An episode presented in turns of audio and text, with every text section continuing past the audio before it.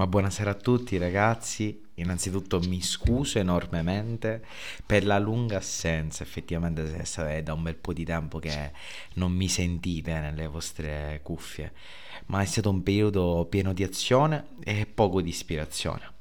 Non riuscivo a trovare mai in testa un argomento che potesse attirare la mia curiosità e di conseguenza mm, riuscire ad attirare la vostra. Tutto però si è sbloccato un paio di giorni fa Dovete sapere che da qualche settimana a questa parte ho avuto modo, attraverso il servizio civile, di interfacciarmi molto con l'universo, con l'universo religioso. Tutto questo perché sono perennemente a contatto con le suore. Sì ragazzi, non sto scherzando, sono perennemente per 5 giorni continuamente a contatto per 5 ore con le suore, che sono le mie fucking datrici di lavoro. Inutile dirvi come faccia ogni giorno ormai da tre settimane, anzi quattro quando ascolterete questa puntata, il bagno in una spiritualità che non mi appartiene, ma che mi incuriosisce molto perché la religione cristiana, lo sappiamo, è fatta di dogmi, è fatta di particolarità ed è fatta di tante stranezze. Questo perenne scambio di sensazioni mi ha portato a pensare proprio al tema della religione e della spiritualità per questa penultima puntata della prima stagione di Bar Psiche. Quindi banda alle ciance, andiamo con la sigla. Come al solito io sono Antonio e benvenuti su Bar Psiche. Check the mic and make sure it sound right, boys.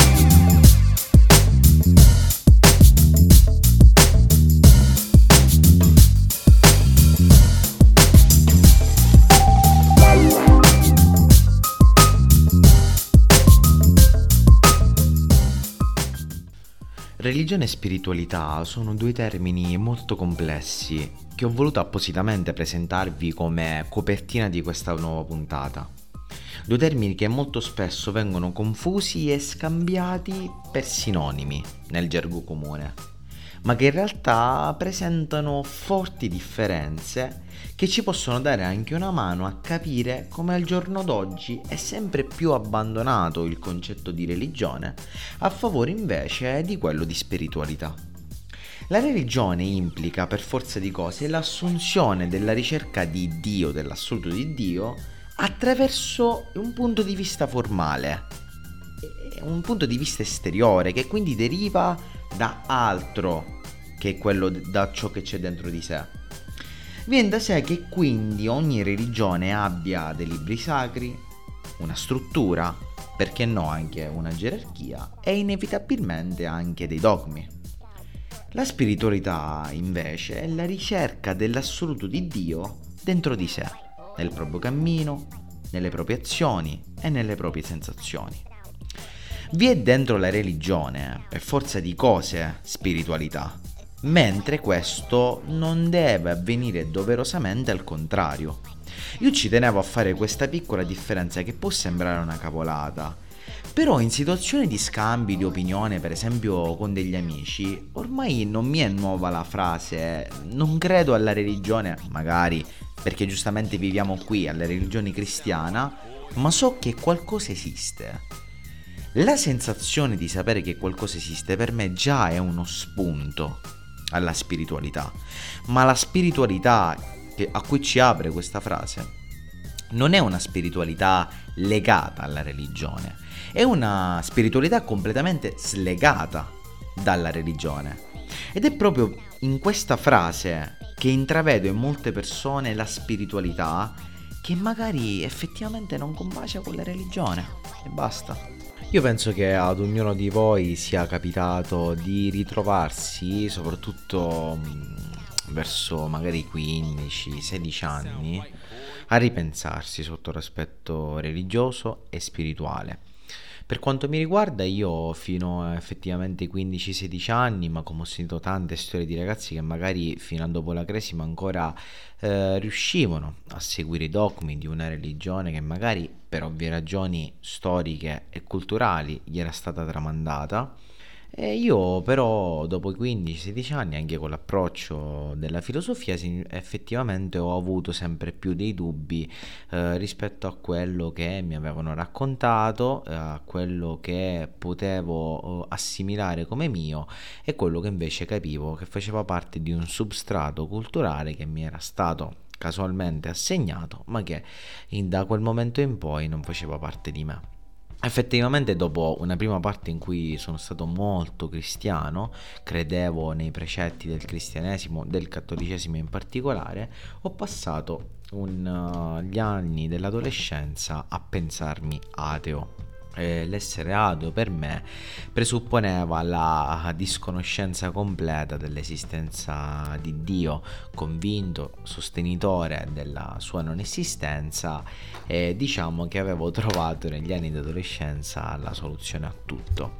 Effettivamente però anche questa convinzione è crollata soprattutto con l'approccio alla psicologia, a sempre più filosofia e effettivamente ho capito nel tempo che la via che più mi stava, mi stava consona era quella dell'agnosticismo. Io dico sempre quando mi chiedono Antonio tu in cosa credi, io dico che effettivamente non lo so in che senso non lo so. E io penso sempre che nella vita ci tengo molto a essere coerente e poco ipocrita e con questo non voglio dire che chi crede o chi non crede sia incoerente o ipocrita.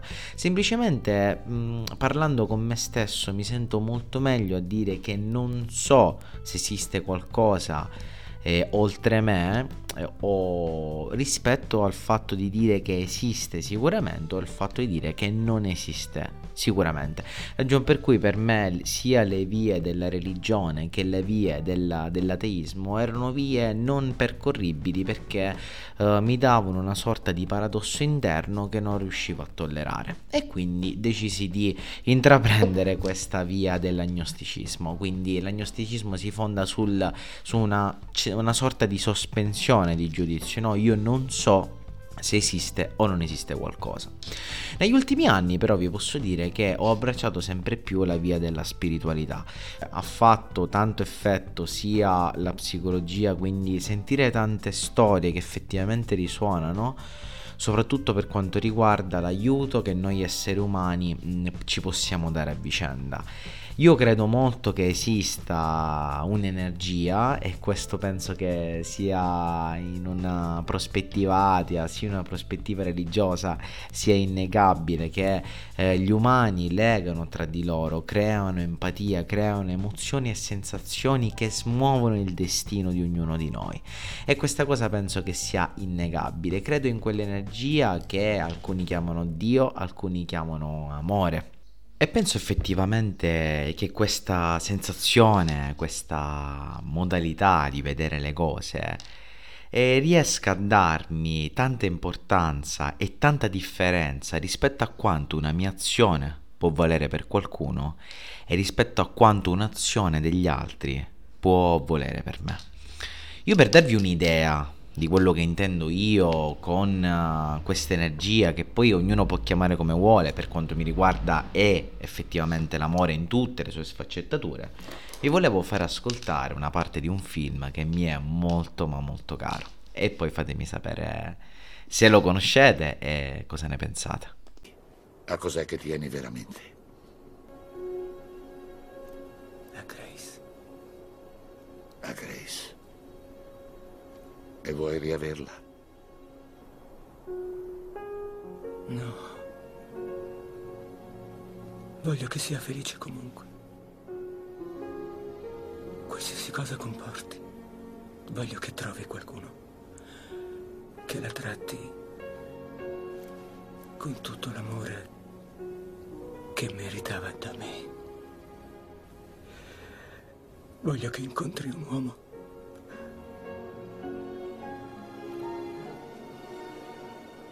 che la veda sempre come io vedo ora. Attraverso i tuoi occhi. Questa è una preghiera.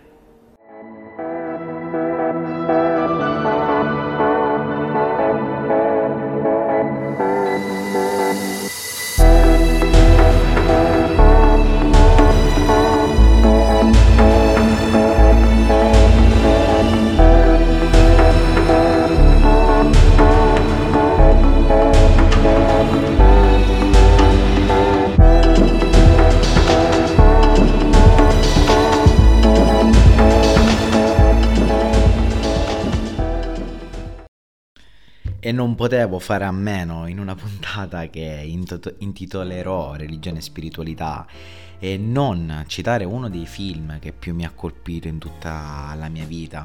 Morgan Freeman per me rappresenterà sempre, vuoi non vuoi, l'immagine di Dio e mi è piaciuta tantissimo questa scena in cui eh, Bruce, il protagonista di una settimana da Dio, ha la possibilità da Dio di esprimere una preghiera.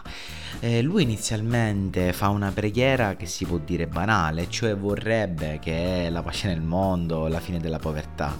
Dio gli dice basta con questa sorta di preghiere da Miss Italia. Che cosa vuoi davvero? Che cosa il tuo cuore ti dice in questo momento? E lui piuttosto che volere una felicità propria, dà, mm, si augura, prega per una felicità ad una persona che possa o meno esistere con lui.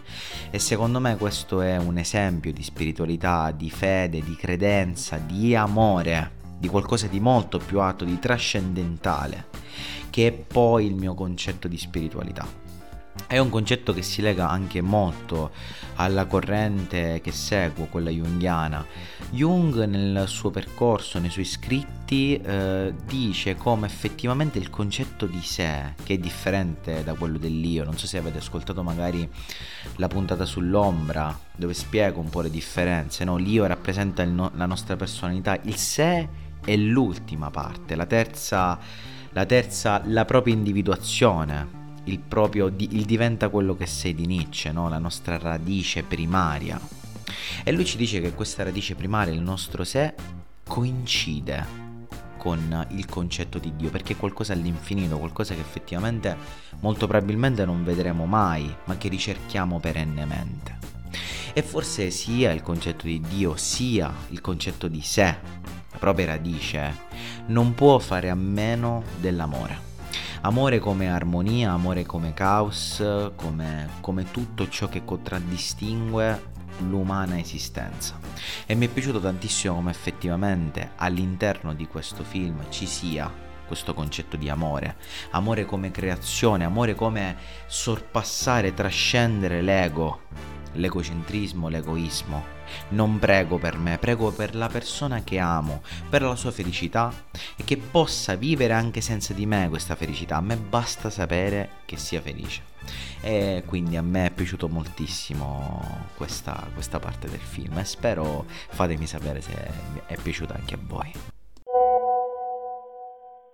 E sì, è proprio il suono che di solito utilizzo per gli interventi ma questa volta non ci sarà nessun intervento, almeno in apparenza. Avevo chiesto l'intervento a una suora che ho conosciuto nel servizio civile e a cui, lo dico tranquillamente, mi sono affezionato particolarmente.